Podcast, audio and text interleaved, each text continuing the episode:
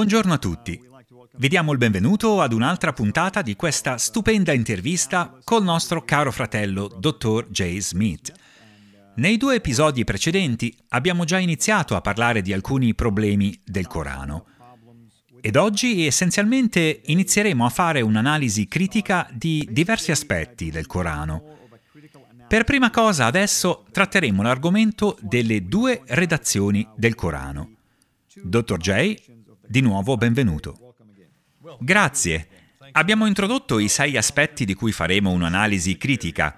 Guardiamo ora alle due redazioni che abbiamo qui sullo schermo. Ricordiamoci di questo, che si afferma che abbiamo a che fare con un libro eterno, completato nel 632, nella sua prima redazione, e poi che c'è stata una seconda redazione successiva. E questo è quello che vogliamo mettere in discussione. Come facciamo a saperlo? Bene, facciamo riferimento al materiale su cui si basano tutti i musulmani. Per comprendere come è stato messo insieme il Corano, dobbiamo tornare ai tempi di Al-Buhari. Chi è Al-Buhari? Al-Buhari è uno stimato compilatore delle Hadith ed è il primo a riunire tutte le parole di Maometto. Quindi è il primo redattore delle Hadith, delle parole del profeta. Esatto. Ora ci sono nove volumi della sua raccolta oggi. Dobbiamo tornare al volume 6 e alla DIT 509 e 510. Quindi vediamo il sesto volume. Iniziamo dal Hadith 509, che abbiamo qui sullo schermo, in arabo, in inglese e anche in italiano, così da poterli vedere uno a fianco all'altro. E poi a sinistra abbiamo riassunto quello che dicono perché altrimenti ci vorrebbe troppo tempo per esporre tutto. Nel primo, 509, si dice che tra il 632 e il 634, subito dopo la morte di Maometto, c'è stato il califfo Abu Bakr che si rese conto che il testo non era stato scritto e Buhari ammette che molti di coloro che avevano memorizzato il Corano erano morti, quindi che una grossa parte del Corano rischiava di andare persa. Lo dice già qui il testo. Una grossa parte del Corano poteva andare persa, due anni dopo la morte di Maometto. Quindi già qui ci poniamo una domanda. Quanta era questa grossa parte a rischio? Passiamo a Zaid ibn Tabit. Lui era il segretario di Maometto. Gli era stata data questa responsabilità e lui pensava che fosse un compito troppo difficile. E il motivo era che lui sente un grosso peso, ecco quello che dice, lo posso dire in arabo, ma il significato è perché vuoi fare qualcosa che il profeta stesso non ha fatto? Esatto, e qui si vede che sta dicendo, ma nemmeno il nostro profeta è riuscito a farlo. Volete che lo faccia io? Quindi qui possiamo domandarci dove sta la saggezza. Andiamo avanti, a Zaid ibn Tabit. Alla fine accetta di farlo e cosa fa? Cerca di trovare dei versetti raccolti sugli steli delle palme, sulle rocce, nelle memorie dei guerrieri sopravvissuti, in un caso trovò soltanto una persona che si ricordava un versetto ed è il capitolo 9, verso 128 e 129, i versetti più lunghi del capitolo 9. Quindi è interessante che ha dovuto guardare in questi posti per trovarli. È ovvio che non erano scritti. E quando i musulmani dicono sì, furono scritti al tempo di Maometto, dovrebbero guardare e chiedere. Persino dalle vostre fonti è molto chiaro che i versetti non erano scritti. Sarebbe stato un problema per Zaid ibn Tabit perché nemmeno il profeta lo aveva fatto. E non solo, ma Umar ammette che anche l'idea di preservare la memoria non è una buona idea, perché aveva paura che avrebbero perso il Corano. Ovvio, e c'erano musulmani che dicevano non è importante, non deve essere scritto, ma memorizzato. Non secondo Abu Bakr e secondo Umar. Capirono che avrebbero dovuto scriverlo perché cosa accade alla memoria? Svanisce e una volta che trasmetti qualcosa col passare del tempo, poi le cose cambiano. Certi dettagli non sono più gli stessi. Assolutamente, e lo vediamo anche oggi. Se le persone che stanno guardando questo video ripensassero a quello che abbiamo detto negli ultimi 5 minuti, se chiedessimo chi ci stava ascoltando di scrivere quello che abbiamo appena detto, possiamo immaginare che ci sarebbero scritte tante versioni diverse, quante sono le persone. 50 persone che scrivono renderebbero 50 versioni diverse di quello che abbiamo detto. Questo è il problema delle cose memorizzate. Scegli solo quello che ti ricordi. C'è un gioco che fanno i bambini alle feste che si chiama telefono senza fili, in cui dici a una persona una cosa, poi si passa parola uno per uno. Quando arrivi alla quindicesima o sedicesima persona, la frase iniziale e quella finale sono due cose completamente diverse. È un bel gioco. E questo succede nel giro di 10 minuti. Immaginiamo cosa può succedere negli anni, e in questo caso parliamo di circa 20 anni. Le cose cambierebbero enormemente, quindi hanno dovuto scriverle. È ovvio che dovevano farlo, ed ecco che abbiamo la prima raccolta. È la prima redazione affidata ad Abu Bakr, e poi affidata a Umar, che è il secondo califfo, e poi fu data a sua figlia Hafsa, che era una delle dodici mogli di Maometto. Esatto. Questa redazione fu tenuta per i primi vent'anni. È la DIT numero 509. Ora arriviamo alla DIT 510. Guardiamo la diapositiva qui. Ci troviamo vent'anni dopo, perché qui è l'epoca di Uthman. Abu Bakr è morto, Umar è stato ucciso e Uthman adesso è il califfo. Lo divenne nel 646. Siamo circa nel 656-652 più o meno dai 5 ai 7 anni dall'inizio del suo regno. C'è un secondo problema.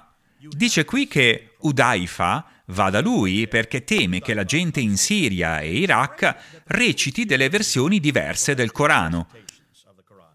Quindi chiede a Uthman di riscrivere per la seconda volta il Corano usando la prima redazione di Hafsa, la prima compilazione che era stata data ad Hafsa. Esatto. Vedi qualche problema? Certamente, e il problema è questo. Ovviamente Uthman non si fidava della prima copia realizzata, rendendosi conto che circolavano diverse copie. Ecco, giravano più copie. Esatto, è così. Ammette che esistevano Corani diversi. Perché voi musulmani non ne parlate? Perché hanno un approccio emotivo e vogliono sentire solo quello che vogliono. È il loro materiale, non lo stiamo inventando noi. Abbiamo messo vicino sia l'arabo che l'inglese e sulla sinistra abbiamo riassunto in italiano quello che si trova a destra. Quindi qui ci sono già problemi. Viene già ammesso che esistevano versioni diverse del Corano. In Siria e in Iraq ci sono Corani diversi. Quindi nel cuore dell'Islam abbiamo dei manoscritti diversi, codici diversi, e qui viene ammesso questo. Quindi Uthman ordina ai redattori, Tabit, Zubair, Alas e Isham, di riscrivere il testo. Ma perché devi riscrivere il testo se è già disponibile una copia? E infatti lui chiede di portare una copia da revisionare, ma alla fine finiscono per riscriverlo. Come sai, Uthman decise di usare un certo dialetto e la questione è questa. Pensavo ci fossero sette letture del Corano. Perché Uthman si basa su una? Perché non su queste sette versioni diverse? Ok, fermiamoci. Dillo di nuovo, c'erano sette Aruf o Kirat diverse? Questa è la tradizione islamica basata su una ditta scritta oltre 200 anni dopo Maometto. Se questo è vero, come mai Uthman decise di usare un solo dialetto? Che fine hanno fatto gli altri sei? Suppongo li abbia bruciati. Ok, aspetta un attimo, ci arriviamo, mi hai anticipato. Ma prima di arrivare a questo, fammi fare una domanda a te come arabo. Tu sei l'esperto, sai cosa siano le differenze nei dialetti. In che modo scopri queste differenze in un determinato testo? Le trovi soltanto quando ci sono i segni diacritici. E cosa sono questi segni diacritici? Sono i segni che metti sopra o sotto alle lettere per aiutare a vocalizzare e pronunciare le parole. Lo hai spiegato in una puntata precedente, in una prossima ve lo faremo vedere con delle slide. Quello che succede quando aggiungi puntini diversi. Quindi devono esserci i segni diacritici per separare le lettere l'una dall'altra e sapere che lettera stai guardando. Esatto. Potresti avere una forma tipo faccina sorridente, un punto significa una lettera, due punti un'altra, tre punti un'altra ancora, un punto sotto ancora un'altra. Puoi avere cinque lettere diverse a seconda di dove metti i puntini. Esatto, l'unico problema è che Uthman non usava nemmeno quei segni. Quindi non c'erano i segni? Nessuno si possono guardare le prime copie del Corano risalenti sia prima che dopo il tempo di Uthman e non ci sono. Quindi nel VII secolo non esistevano. No, ci vorranno circa dai 100 ai 150 anni perché si iniziano a usare. Ma quindi cosa sta dicendo Uthman? Non ha senso. Esatto, si basa solo sulla tradizione orale. E non credo neanche a quella, lui non dice nemmeno quello. Beh, almeno questo è quello che la DIT fa intendere. E quando è stata scritta la DIT? 200 anni dopo, 240 per l'esattezza. La data di cui stiamo parlando è l'870, Maometto è morto nel 632, quindi parliamo di 240 anni dopo. Nell'anno 870 morì al-Buhari, quindi poco prima della sua morte stava scrivendo questo. Quindi quando arriviamo all'870 siamo già alla fine del IX secolo ed esistevano i segni diacritici. Sì, a quell'epoca c'erano. Ci sono tutti intorno all'870, quindi Buari sa quello di cui parla, ma si riferisce alla sua epoca. Queste differenze di dialetti sono un problema dei suoi tempi. Lui lavora sulla base di quello che pensava fosse accaduto, tornando al VII secolo, ma non conosceva bene la storia passata. Probabilmente perché non poteva vedere i manoscritti più antichi come possiamo fare noi oggi. Quindi è evidente che si tratta di un problema del IX secolo riportato ad un contesto del VII secolo. E voi musulmani dovete ascoltare questo, perché ogni volta viene tirata fuori questa questione. No, c'erano sette akruf, ma per definizione akruf devi avere i segni diacritici per poter vedere le diverse akruf. Quindi in un testo che non ha né punti né vocali, puoi in effetti leggere quello che vuoi. Non erano ancora stati inventati nel VII secolo, quindi non ha senso. Giusta osservazione. Questo va sottolineato e spero che i musulmani in particolare ascoltino, perché sono affermazioni che i vostri leader fanno. I vostri esperti invece non hanno alcun senso storico. Qui facciamo una critica storica. Ma andiamo avanti. Quindi ci furono queste quattro trascrizioni in un dialetto che non esisteva, almeno non in forma scritta. C'era un dialetto parlato, c'erano dialetti differenti, ma non in forma scritta. Quindi arriviamo a Uthman che manda una copia di questo Corano corretto che è diverso da tutti gli altri. Lui manda una copia a nove città e abbiamo qui la lista, erano Basra, Baghdad, Damasco, Gerusalemme, Cairo, Alessandria, Aden, Herat, Nijapur. Erano queste nove. Come facciamo a saperlo? Perché il testo dice che furono mandate ad ogni provincia. Esatto. Sappiamo che c'erano nove province, quindi sappiamo che una copia di questo Corano finale canonizzato fu inviata a queste città e con ogni copia fu inviato un lettore diverso. E voglio sottolineare ancora che non c'erano segni diacritici ai tempi di Uthman. Quindi si direbbe che l'unica preoccupazione di Uthman era la resum che ha usato, che è la forma delle parole e delle lettere. Qualsiasi parola abbia usato era in contrasto con altre copie che contenevano altre parole. E adesso possediamo il manoscritto di Sanaa per provare queste cose. Sì, ci arriviamo. Ora ti stai portando avanti, vedo che non vedi l'ora di trarre le conclusioni, ma dobbiamo ancora mettere un fondamento, una base per spiegare quello che è avvenuto. Quindi abbiamo l'invio a queste nove province. Dove sono queste nove copie? Domanda da un milione di dollari. Un musulmano ti obietterà dicendo che sono nel manoscritto di Samarkand o in quello di Topkapi. Certo, e spero che voi musulmani rimaniate con noi perché questo sarà il prossimo episodio, poi tratteremo anche le cose che esistono, ma adesso stiamo cercando nove copie, nemmeno più quattro, come pensavamo, dobbiamo cercarne nove, quindi continuiamo con Al-Buhari col volume 6510. Quindi lui ha mandato le copie di questa seconda compilazione del Corano, una traduzione diversa, un secondo Corano diverso, altrimenti perché avrebbe dovuto riscriverlo? Ovvio che era diverso dal primo. Una seconda redazione del Corano, scritta vent'anni dopo la morte di Maometto. Maometto non era neanche lì presente, era morto da vent'anni. Poi lui ordina che tutto il materiale coranico, sia che fossero frammenti oppure manoscritti interi, siano bruciati Oh, aiutami tu, Al. Questa è un'altra prova che a lui non piaceva come erano state scritte le altre, perché contenevano parole diverse da quelle nella sua copia. L'unica ragione perché uno voglia bruciare qualcosa è per distruggere le prove. E che prove vorresti distruggere? Tutto quello che è in contrasto con la tua copia finale. Questa è la sua copia definitiva che porta il suo nome e infatti anche oggi la chiamano la revisione di Uthman, Voleva che questa fosse la sua copia finale, distruggendo tutto ciò che era contrario, dimostrando che non aveva niente a che fare con Maometto, che non c'era più, e non aveva a che fare con Dio.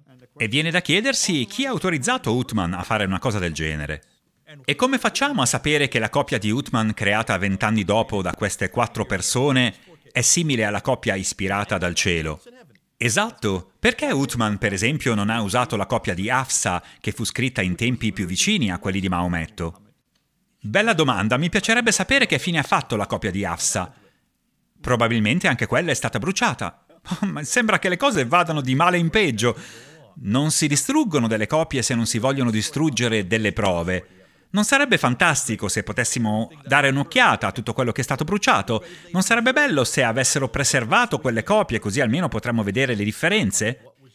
E sai una cosa, dottor J? Mi chiedo come mai i musulmani si arrabbiano quando oggi si brucia il Corano, quando in effetti i loro califfi li bruciarono, proprio all'inizio. Devono rendersi conto di questo, tutto quello che diciamo adesso lo dice al-Buhari. Signore e signori, è qui sullo schermo, guardate. Infatti, adesso andiamo avanti. Ecco le domande che ho. La prima domanda, andiamo alla diapositiva. Innanzitutto, perché Dio ha usato una lingua che non andava bene per il Corano? Mi hai già detto che l'arabo del VII secolo usava solo rasam. Esatto. Avevamo già altre lingue che Dio aveva usato, l'ebraico e il greco per l'Antico Testamento, il Nuovo Testamento. C'erano molte lingue sofisticate che potevano andare bene per il Corano. Perché Dio non ha usato quelle lingue? Perché l'arabo è limitato ad una piccola area geografica, ad un ristretto numero di persone, quindi come fa il Corano ad essere un messaggio per tutti i popoli?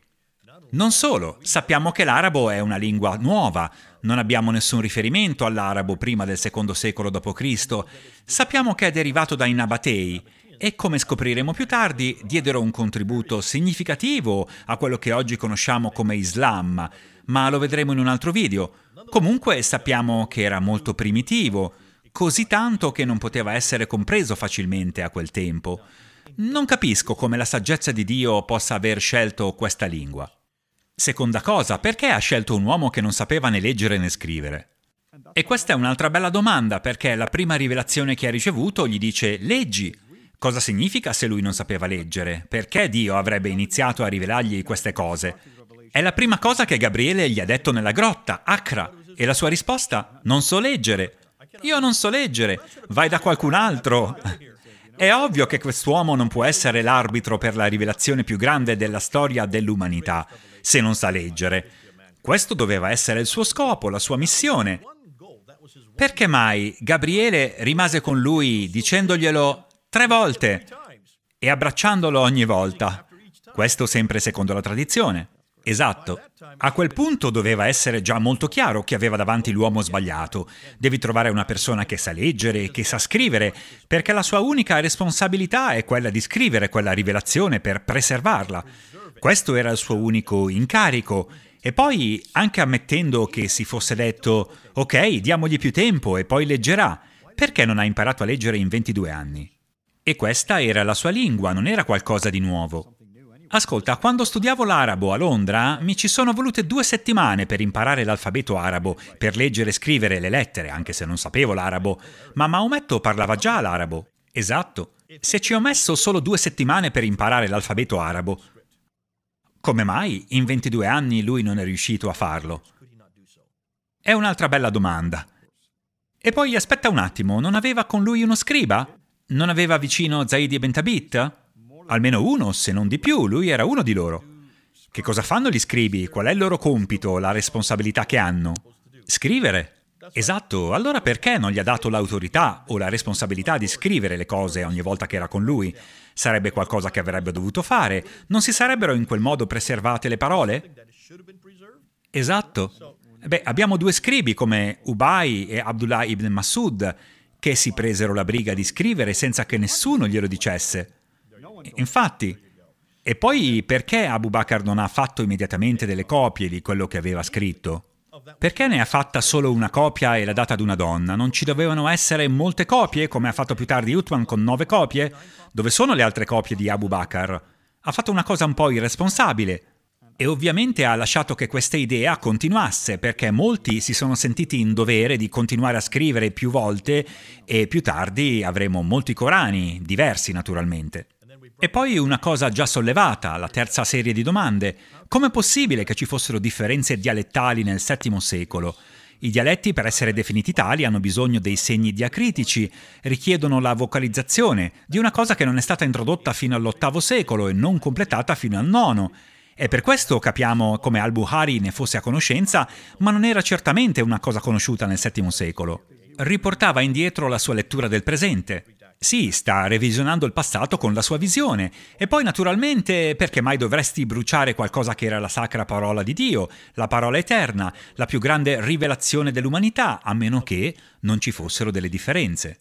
Dottor J, ci stai regalando materiale molto interessante. C'è qualcos'altro che vuoi aggiungere a questo discorso prima di concluderlo e passare al prossimo argomento?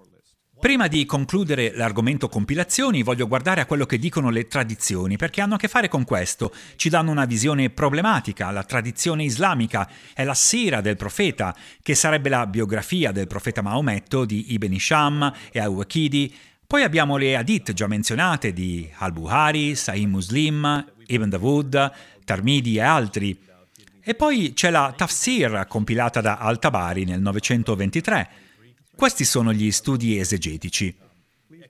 E poi, e poi c'è la storia, la storia, la storia Tariq.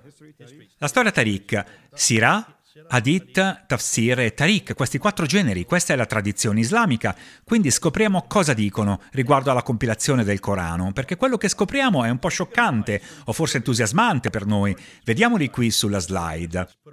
Al-Buhari, Al-Hajjaj, Abu Davud, Al-Tirmidi, An-Nasai, Ibn Maya e alcuni aggiungono un settimo, Muwatta Malik. Questi sono i sei o sette redattori autorevoli delle Hadith. Vediamo cosa dicono. Quindi la prima citazione di Ibn Davud. Cosa dice?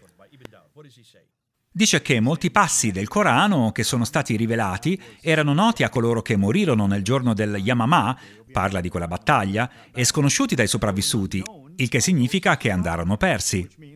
Molti erano sconosciuti, quindi ne abbiamo persi tanti. È una missione importante. Non erano stati scritti né Abu Bakr, Umar o Uthman a quel tempo li avevano raccolti nel Corano. Non furono ritrovati dopo da nessuno. È una missione grossa di Ibn Davud. Dice che una buona parte o una grossa parte è andata persa e la prossima parla dei pezzi spariti. Leggila. As-Suyuti al-Itkan fil Ulum al-Quran è uno degli studiosi più famosi. Le sue parole sono riportate da Ismail ibn Ibrahim, da Ayub, da Nafi ed è il figlio del califfo Omar ad aver detto Nessuno dica di aver imparato tutto il Corano. È il figlio del califfo Omar che lo dice. Nessuno dica di aver imparato tutto il Corano. Come fa a sapere che è completo quando molto del Corano è sparito? È il figlio del califfo Omar, che visse al tempo di Maometto. Piuttosto dite ho imparato quello che ne è rimasto. Come mai i musulmani non leggono questo? La trovo una cosa particolare perché i primi musulmani erano molto trasparenti, non pensavano al Corano come a un testo rigido. Non facevano le affermazioni che fanno oggi i musulmani. È ovvio, bisogna tornare alle origini, stiamo solo leggendo le loro tradizioni. La prossima. Questa riguarda la memorizzazione del Corano. Siamo abituati a recitare una sura che per lunghezza e rigore assomigliano alla Sura Barat, che è il capitolo 9, però io l'ho dimenticata, ad eccezione di... Sì, poi spiega qual è l'eccezione, quindi sta ammettendo di averla dimenticata. E qui abbiamo dei versi cancellati. Di nuovo una frase di Sahih Bukhari, che è la maggiore autorità, perché Sahih significa perfetto, quindi è il più importante di tutti i redattori delle Hadith. Cosa dice? Riporta le parole di un altro che dice che siamo abituati a leggere un verso del Corano rivelato e interconnesso, ma che poi quel verso è stato cancellato. Era comunica per nostro conto al popolo l'informazione che abbiamo incontrato il nostro Signore. Cancellato! Buhari ammette la cancellazione. E queste parole non esistono. E continuiamo con Al-Buhari, dice che alcuni versi sono andati persi. Questo è il passo importante sul Rajam. Leggilo tu. Sappiamo che il verso sulla lapidazione non esiste nel Corano e ciò nonostante è praticata nella Sharia. Quindi si riferisce al capitolo 24, Aya 2, parla di cento frustate, ma qui c'è Umar che è contrariato, dice siamo abituati a praticare la lapidazione come faceva il profeta, ma temo che quando leggeranno il Corano non troveranno quel versetto. Ammette che il verso è stato rimosso, e parliamo di uno dei compagni più stretti di Maometto, che è diventato il secondo califfo. È una bella ammissione, Continuiamo, parliamo di versi tralasciati. Di nuovo Abidavud. Cosa dice? Abidavud dice, Kuzaim ibn Tabit disse, vedo che hai tralasciato, notate bene, tralasciato due versetti e non li hai scritti. E poi spiega quali siano. Quindi qui lui dice che sono stati tralasciati. E adesso arriviamo all'imam Malik, il settimo redattore. Questo riguarda Aisha, la moglie di Maometto. Cosa dice di Aisha? Eh, dice così, Abu Unus era tipo uno schiavo di Aisha, madre dei credenti, disse Aisha mi ha ordinato di trascrivere il Sacro Corano e mi ha chiesto di farle sapere quando arrivo al verso Afdu Salatil Alas.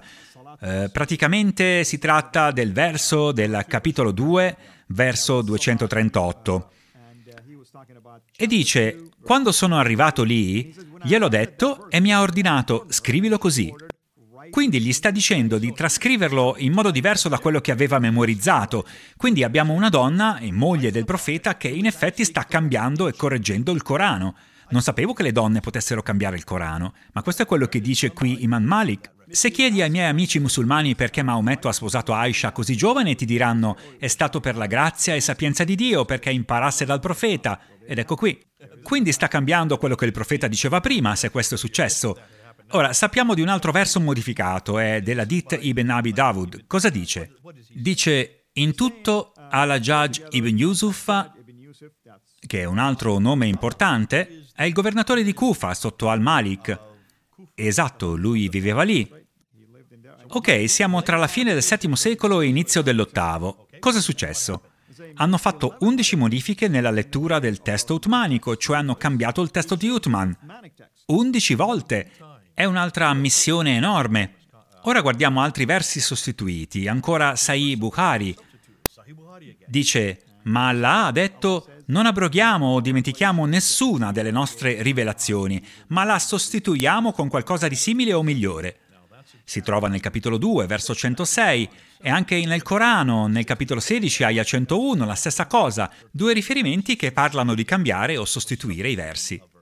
E infine quest'ultima slide di Sunan ibn Majah. Di cosa parla? Di mangiare?